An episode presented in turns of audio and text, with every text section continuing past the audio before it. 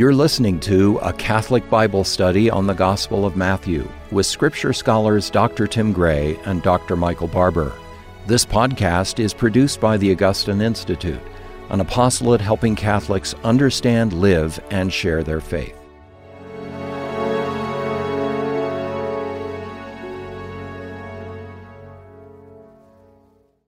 Welcome to Formed Now. I'm Tim Gray, president of the Augustine Institute, and joining me is Dr. Michael Barber, who is a professor of scripture here at the Augustine Institute. And we're going to continue our ongoing Bible study on the Gospel of Matthew. And this has been an intense Bible study, uh, Michael, because we're I think we're on episode I don't know what is it now 38. It's getting close to the end, 37.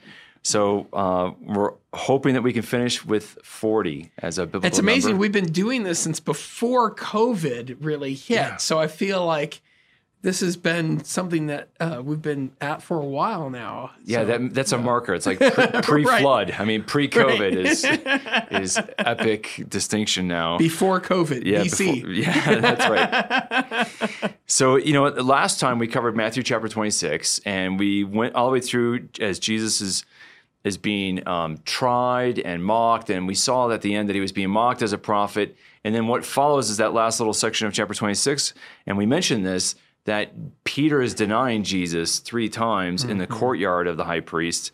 Um, at fulfilling Jesus' prophecy to him at the at the Last Supper, and that, of course, is an ironic truth because Jesus is being mocked as a prophet mm-hmm. as his prophecy is being fulfilled, and Peter's denying him. And that sets us mm-hmm. up for chapter 27. That's right. You want to take us to 27? There's a Sure. nice opening I- there that's going to quote. I think this is important. So we have when morning came, all the chief priests and the elders of the people took counsel against Jesus to put him to death. And they bound him and led him away and delivered him. And the Greek word there is hmm. paradidomi. Mm-hmm. They delivered him over to Pilate the governor. Now, this evokes Jesus' earlier passion predictions. Anyone who's been following the story closely knows that Jesus has announced that what happens here was going to transpire. We go back to say chapter 20 in Matthew 20, where Jesus says, "The Son of Man will be delivered over to the chief priests and scribes, and they will condemn him to death and deliver him." There's that language again. Mm-hmm. Deliver him over to the Gentiles to be mocked. So deliver him over to the Gentiles. This is precisely what is happening. They're leading him out to hand him over to the Gentiles. And as we've mentioned, that identity of Jesus as the Son of Man reminds us of a prophecy we find in the book of Daniel. There we read about how the Son of Man is given the kingdom that lasts forever. But if we read that passage very closely, we see the Son of Man in many ways stands in the place of the righteous, of the saints. So at the end of the chapter, we read that the vision is all about how the saints will receive the kingdom. Well, the Son of Man received the kingdom. So we see the Son of Man represents the saints. And one of the interesting things in that passage is in Daniel 7, we hear that the saints will be delivered into the hands of the beast, who's a Gentile ruler, Gentile kingdom, and Gentile king. And so uh, what happens to the saints in Daniel 7 is what happens precisely to Jesus. Jesus embodies what will what the righteous what the saints are going to undergo. And there's a, a- other side to this. We too are called to enter into that suffering. And so by renouncing jesus in the garden peter is trying to avoid the fate that is for the saints.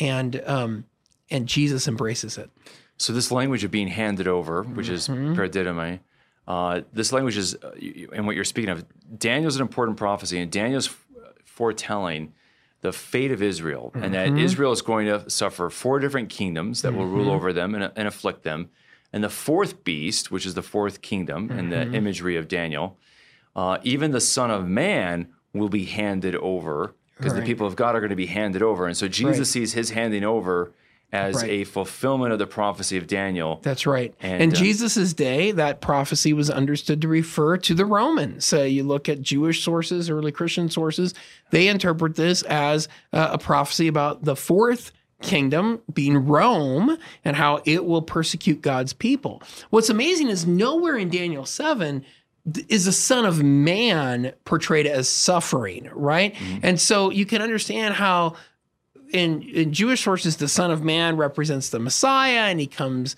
victorious. He comes uh, to sit on the throne. He represents the victory over the enemies.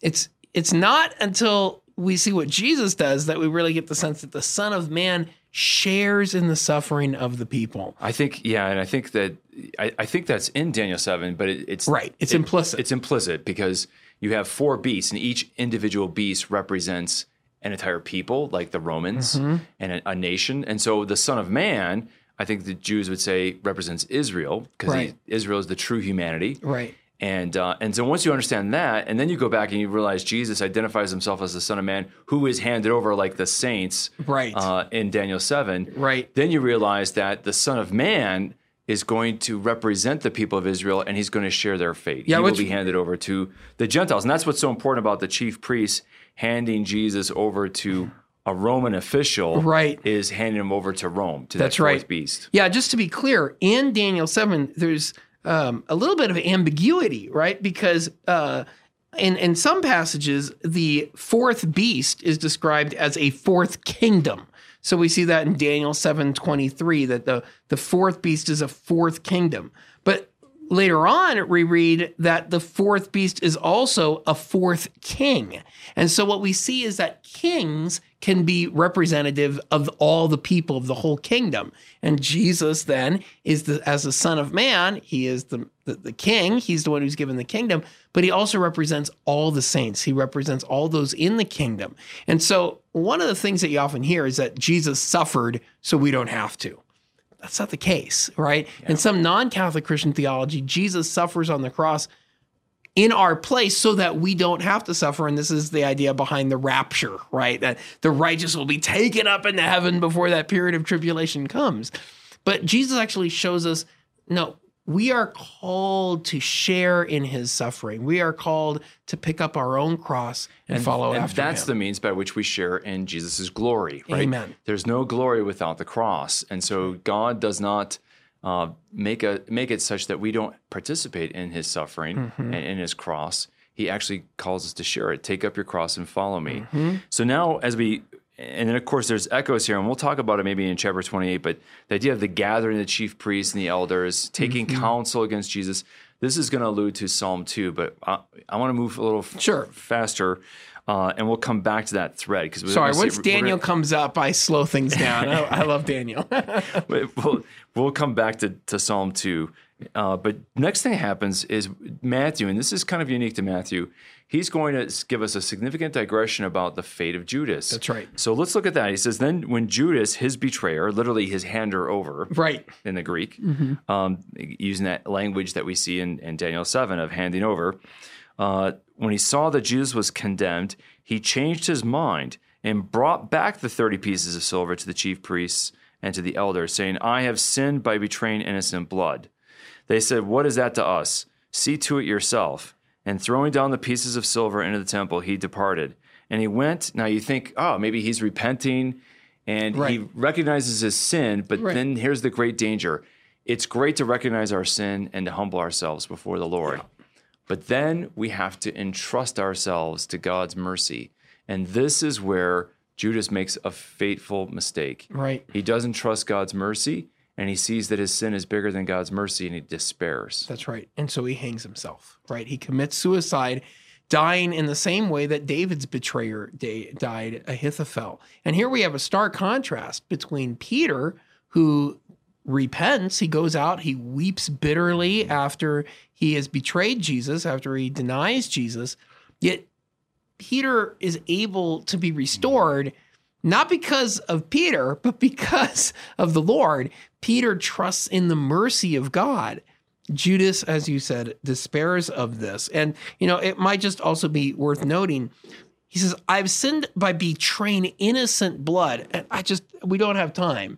But if we did, I would go through all the various texts from the Second Temple period from Jesus's day, right? Where the worst sin that you can commit involves innocent blood, being defiled by innocent blood. This is what, more than anything else, brings down the, the wrath of God. And this is why, for example, earlier in the narrative in Matthew 23, Jesus talked about how innocent blood had been shed and how because of the blood of Abel and Zechariah who were murdered, um, uh, judgment will come. So Judas recognizes the weight of what he's been involved in here. The problem that he has is he's, as you said so well, he he's not rec- he's not able to see that God's mercy is greater than his own sin. And then we Matthew gives us a couple of details. The, you know, the chief priests take the pieces of silver and says it's not lawful to put them into the treasury since it is blood money. Um, and it's Right. interesting. I mean, the irony here is it's blood money because they paid the blood money. I mean, right. the the great paradox here is that they're the ones guilty Right. And they recognize of using the treasure. And think about that. They used the money of the temple treasury to Well- betray the Lord of the temple. Right. So many people have pointed out that Judas comes and what does he do? He throws down the silver pieces in the temple. Well, if it's blood money, what, what's going on here is now the temple is in a way defiled by blood. And so there's a connection between Jesus' death and the demise of the temple. The temple is destroyed in AD 70, and that event is going to be um, sort of signified in, in the passion narrative, as we'll see in, a, in an episode where the temple veil is torn. I want to move on now because just for the sake of time, Sure. um, we don't want to spend five episodes on on And Judas? on chapter twenty on Judas or especially on Judas. But uh, let's move on to Jesus now. In verse eleven, now Jesus stood before the governor, and the governor asked him, "Are you the king of the Jews?" So there's that important title Right. that Jesus is the ruler of, of the Jews, and Jesus says, "You have said so." But when he was accused by the chief priests and elders, he gave no answer. Then Pilate said to him, "Do you not hear how many things they testify against you?" But he gave him no answer, not even to a single charge, so that the governor was greatly amazed. Right. And what the governor is probably expecting is him to defend himself, to look out for That's right. himself. That's right. And so there's a meekness here that he amazes. That's right. And it's the same thing we saw in the trial, uh, the trial um, with the Sanhedrin, um, where when um, he's accused and he says, "Well, ask my witnesses." Right. So we talked about that then here, uh, or we talked about that then. I'd like to say something though about the last line. So that the governor was greatly amazed that Jesus had no answer. That language of being greatly amazed, um, in, in the Greek, is uh, the same word that's used in the suffering servant prophecy of Isaiah, where we read, So he shall startle, in the Greek version, the same word there, many nations, kings shall shut their mouths because of him. And then we read that at the end of that passage, he opened not his mouth. And so here Jesus is presented as fulfilling Isaiah's suffering servant passage. Now, in the next scene, uh, you know, we're told that the custom of Pilate, as the governor uh, of Judea, was to release one prisoner during the Passover um, as a kind of a, a little nod to the Jewish festivities of the Passover, which is being redeemed from from imprisonment in Egypt. And uh, he knows, it says he knew that I was out of envy that they delivered Jesus up to him. And of course, envy is their motivation. And that was the sin of the devil. That's right. You know, so the, the original sin of the devil was envy. And they're envious because the people follow him because Jesus is able to work miracles, because Jesus teaches with authority that they don't have. And for all of these reasons, they envy Jesus, which is pretty silly, right? I mean, he is the Lord, right? They, they want to put themselves in the place of God, which is ultimately what Adam and Eve are guilty mm. of in the Garden of Eden. They want to eat from the tree of knowledge of good and evil. Only God declares what is good and evil in Genesis. So they want to be like God without God. And what's remarkable is the, the, the governor gives them a choice. There are two individuals brought out, right? There's, of course, Jesus of Nazareth. And then there's also Barabbas. And that name Barabbas is very significant. It really it? is because, you know, in Aramaic, Barabbas means bar, son, Abba, the father. So literally, Barabbas means son of the father. And so you have an alternative here Jesus, who's the true son of the father, and Barabbas, who is a counterfeit son of the father. Because Mm-hmm. Barnab- uh, Barabbas' way is violent revolution. That's the Right. way you resist the fourth beast. Right. That's not actually said in Matthew, but we know that from the Gospel of Mark, where in the Gospel of Mark, we read that Barabbas was one of those who had committed murder in insurrection, right? So he wanted to rise up and overtake the Romans. So his solution to the Roman problem is Benjamin Franklin's God helps those who help themselves, right? If we want to be free from the Romans, we're going to have to take up the sword. Jesus gives us a different way. Yeah, because the goal that Jesus is going to have is the conversion of Rome. Right. And you can't convert by killing the people that you're trying to convert. You can't right. do it. And, uh, and now it's interesting. We, we, you know, Matthew gives us the story of Pilate's wife coming and saying, "Don't have anything to do with this righteous man. I had a Right. dream about him," and uh, and so you know, but Pilate uh, is stuck. If he's go ahead. Yeah, he, he, you're right. He's stuck. But before we say that, one thing I, I just want to say is they put it to a vote. And I always like to highlight that Jesus lost the only election he was ever in, right? because I think a lot of people imagine that the way we're going to redeem the world is through politics. And the reality is, Jesus doesn't save the world by winning an election. Jesus saves the world by being persecuted, by suffering, by offering his life in love. And so, what we see in the story is the crowd chooses Barabbas, which is pretty significant. They choose the way of, if you will, revolution, Mm-hmm. instead of choosing the way of Jesus. And in fact, they, the, the chief priests are the ones who instigate the crowd. So we, we need to remember that uh, we read in Matthew 7, uh, 27 20. Now the chief priests and the elders persuaded the crowd to ask Barabbas, ask for Barabbas and destroy Jesus. And of course, Jesus says earlier, he talks about blind guides. If you have a blind guide, you're going to be led into a pit. That's precisely what's happening here, right? We have wicked leadership in Jerusalem, and they're leading the people astray to make a very, very bad choice, obviously, the worst possible choice. And what we're going to see in verse 24 so when Pilate saw that he was gaining nothing, but rather that a riot was beginning, he took water and washed his hands before the crowd, saying, I am innocent of this man's blood. Notice that blood has been Major a theme. major theme here. Major so, uh, you know, I don't know if you want to say anything more about that, but Right. that's I mean, obviously, it's it's very significant that Jesus is portrayed as the righteous one who is killed, right? And he is sort of the culmination of all the blood that's been spilled. At the same time, we find blood in the upper room where Jesus explains that it's his blood that is the blood of the covenant, the blood that redeems the world. And so we have this amazing contrast. On the one hand, it's the most outrageous crime of, of all history, right?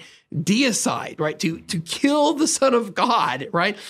And then at the same time, Jesus is able to bring redemption of the world through that terrible crime. And it shows us that God is able to bring great good out of even the worst evil. So oftentimes in our life, we might wonder, God, mm. why did you permit this in my life? Why have you allowed such injustice, such, you know, such horrors in the world to exist? We don't know the answer to all the, the all the particulars, but we do know that God has a plan, and we know that even out of the worst crime, the crucifixion of the Son of God, the Lord brings good. Hmm. That is so true. Mm-hmm. And uh, you know, I just want to step back and look at the big picture here. As this crowd is is is shouting for Barabbas, Right. Pilate realizes a, a riot is about to break It's out. so important. And Yeah. it was very important for Roman governors. One of the the first principle for governing in the Roman Empire, because you're governing an empire of subjugated people, right? Mm-hmm. So you're the occupier if you're Rome. And it was very, very important if you're a Roman governor to be successful that you wouldn't have riots. riots destroy property, they destroy economic good, and they risk Roman Roman rule.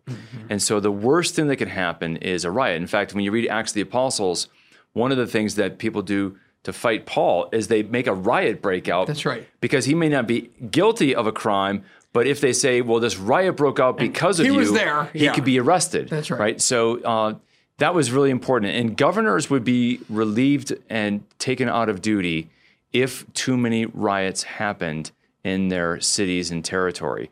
So Pilate's becoming afraid. And I want people to understand why Pilate's becoming afraid. It's because a riot is about to break out. And that news goes back to Rome. And that that's a black mark on his uh, reputation and on his reign. and there had been riots already under him, right? So he was already uh, on a short leash, right? So and his predecessor, uh, um, you know, the reason why there's Roman governors in Judea is Mm-hmm. because the son of Herod the Great, uh, Archelaus, was removed because so many major riots broke out, Mm. and Rome said, "All right, you can't r- obviously run a province. We're going to send the professionals in to do that." So there's a lot of pressure on Pilate to make sure that there's not a riot, and the worst time for a riot is during one of the three great festivals. And of course, one of the significant ones here is Passover. And so there's over a million pilgrims probably crowding into the city and its districts. And so this is a very dangerous time for the Romans, having so many people in such a short area where there's already you know people fermenting revolution like Barabbas. Well, especially Passover time, right? Because Passover was a time when they looked back to when they were liberated from from Mm-hmm. Occupiers Egypt, and so from there were oppressors. yeah, there was a, a, a- a great sense of hope that God would bring redemption again, in particular at a Passover. Yeah, that's important background. And now, if you've seen Mel Gibson's movie, i- i- there's a lot of powerful things that Mel Gibson does in that movie, and, and there's a lot of brilliant things. But one of the historical errors I believe he has is he shows the Fortress Antonio opening its gates and this Jewish crowd coming into the Fortress Antonio. Hmm.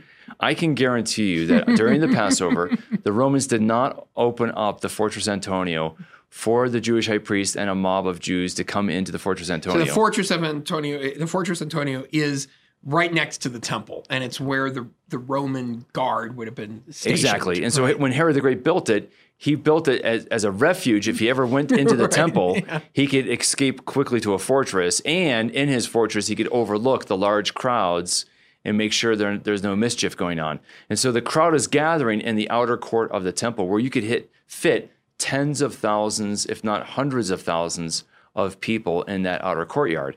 And so there's a large crowd of the tens of thousands shouting and yelling and building in the temple as more and more people gather to and, and of course there's probably a lot of people uh, gathering in that crowd that don't know that this is a choice between Barabbas and Jesus. They just know that the that all of a sudden the chief priests and the security guard of the temple is telling everybody run over to the north side of the temple and shout. And there, of course, their anger, their nationalism against Rome is fermenting and whipping up the crowd, and thus Pilate's becoming very, very anxious, and that's why he's going to act against his best judgment. Right. And and so he says he's innocent of this man's blood and washes his hands of the blood so he doesn't take responsibility for his obvious uh, error here. Uh, we also I should also mention one of you mentioned Mel Gibson's movie, so let me mention another one. Um, Zeffirelli's Jesus of Nazareth, classic film, portrays this in ways that I, I, I can't get out of my head. Every time I pray the mysteries of the Rosary, I think of one particular scene, and it's when they go to the crowd. Pilate says, "Who do you want, Jesus of Nazareth or Barabbas? Right? Do you want the Son of the Father, Jesus, or Barabbas, the the Son of the Father, the counterfeit, if you will, Son of the Father?" And we know from Matthew that uh, the chief priests were telling people, "Pick Barabbas." Well, there's this great scene where Mary Magdalene, who's horrified at seeing Jesus arrested, he's been beaten and she sees him standing up there and she's just overwhelmed with emotion when they bring him out then the crowd starts calling out barabbas and she puts her hand over these other people who are around her and she calls out jesus give us jesus and it is just so heartbreaking because the camera zooms out and it's so futile right all the crowd is calling barabbas and she's doing all that she can to try to secure the release of jesus and obviously this doesn't happen i like to put myself in mary magdalene's shoes here, right? Um, not that she was wearing shoes, but sandals maybe. Uh, but from her perspective, how is this happening, right? How is the Son of God, the one who has healed so many people, the one who has won so many people over by his message of love, how is he now in this position? It seems like darkness has descended. And yet we know that God has a plan. And so looking at Mary Magdalene, meditating on Mary Magdalene, uh, brings me great comfort because there are lots of times in my life where it seems like things are happening that don't make any sense. Right. Yeah. Then when we conclude with verse 26, it says, you know, um, then he released for them Barabbas and having scourged Jesus, delivered him to be crucified. Yep. And so now we're going to uh, in verse 27, we're going to get a close up now of what the soldiers do to our Lord. Right. So then the soldiers of the governor took Jesus into the governor's headquarters, and they gathered the whole battalion before him, and they stripped him and put a scarlet robe on him, and twisted together a crown of thorns. They put it on his head and put a reed on his right hand, and kneeling before him, they mocked him, saying, Hail, King of the Jews, mm-hmm. and struck him on the head. Mm-hmm. And when they had mocked him, they stripped him of the robe and put his own clothes on him and led him away to crucify him. So we should just mention here because it's one of the mysteries of the rosary. And I know when we pray the mysteries of the rosary, mm. we need things to meditate on. That scene of the scourging of Jesus, one line, but it is hugely significant. Uh, scourging was excessively brutal in the ancient world. Um, Seneca is a famous Roman writer, and he, he he's asking whether or not it's ever permissible to commit suicide. He's a philosopher, and he's saying, well, yes, there is at least one instance, right, where it would be acceptable to commit suicide in his view, and that is if you were sentenced to crucifixion. And he describes what crucifixion is like. He says, Can anyone be found who would prefer wasting away in pain, dying limb by limb, letting out his life drop by drop rather than expiring once and for all? He says, Can any man be found willing to be fastened to the accursed tree, long sickly, already deformed, swelling with ugly wheals on shoulders and chest? What is he talking about here? The effects of scourging. Why is a person already deformed when they get to the cross? Because the scourging was so brutal. As Josephus tells us, first century historian, there was a man named another Jesus, Jesus son of Ananias. When he was when he was scourged, it says they flayed to the bone. They flayed him to the bone with scourges. You could see his bones. That's how how brutal the hmm. scourging punishment was. This is what Jesus undergoes. And then of course there's the crown of thorns, which also has tremendous significance. They're mocking him. This is what crucifixion was all about. It was what they call parodic, par- parodic exaltation, a parody of exalting you, right? Yeah, and the, the tree by which they got those thorns, you can see it in Israel today, uh, especially if you go down the Mount of Olives. Even halfway down the, that hill, there is a church, Dominus Flevit, where Christ wept, and they have a what is called a Christ thorn tree. And those thorns are can be several inches mm. long, yeah. and they're I, have I've held them. They're very very strong, Ugh. very very strong, and so these would pierce deeply into Christ's uh, head and cause a lot of bleeding and a lot of great pain. Because there's so much blood in pr- pressure in your head, right? Mm-hmm. I remember when I was a kid. Head wounds bleed. Right. When I, I remember when I, I got I was a kid, I was playing with a cousin of mine with toy swords, and uh, he hit me in the head with one of these tour swords, and I just bled everywhere. I had a white T-shirt on. My my mother just about fainted, and we had to go to the emergency room. I needed st- staples in my head, which explains a lot, actually. Uh, but your head bleeds. I mean, it profusely, and so the, the the the crown of thorns is no minor detail here. Um, it is a tremendous act of humility and love for Christ to give Himself over to this kind of torment let me head you off there uh, and say that uh, now we're entering into the heart of the Passion of Christ. And so, mm-hmm. what we're going to do is we're going to uh, cover the crucifixion of our Lord in our next episode. And here we have Jesus crowned with thorns.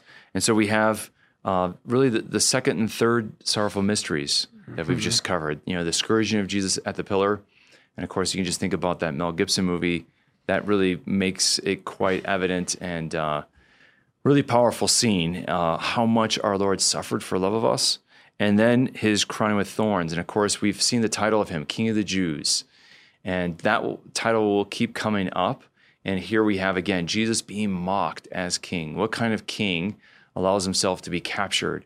What kind of king allows himself to be vulnerable and to be crowned with thorns? And that's going to be uh, the radical way in which Jesus is going to reign as king. He's going to bring great good. He's suffering much, but always remember he's loving even more than mm. he's suffering. Mm. And that's that's what we want to always take away from any reflection on the passion of our Lord, where it's always good to um, and edifying in the end to, to to realize how much Christ suffered, but always in light of the fact that Jesus loved and was loving more than he was suffering. Mm. and uh, and he was suffering because he loved you and me so much. And so we have a lot to give thanks to our Lord for. Uh, and I want to thank everybody who supports us through the Mission Circle, all of our donors that allow us to have this ministry. We're grateful to you, pray for you every day, and we ask you to pray for us. God bless you, and we'll see you next week. You can watch this Bible study in video format by visiting formed.org. Formed is an online Catholic streaming service created by the Augustine Institute and Ignatius Press, with award winning studies and parish programs, inspiring audio content, movies, ebooks, and family friendly kids programming. To support the mission of the Augustine Institute, please visit missioncircle.org.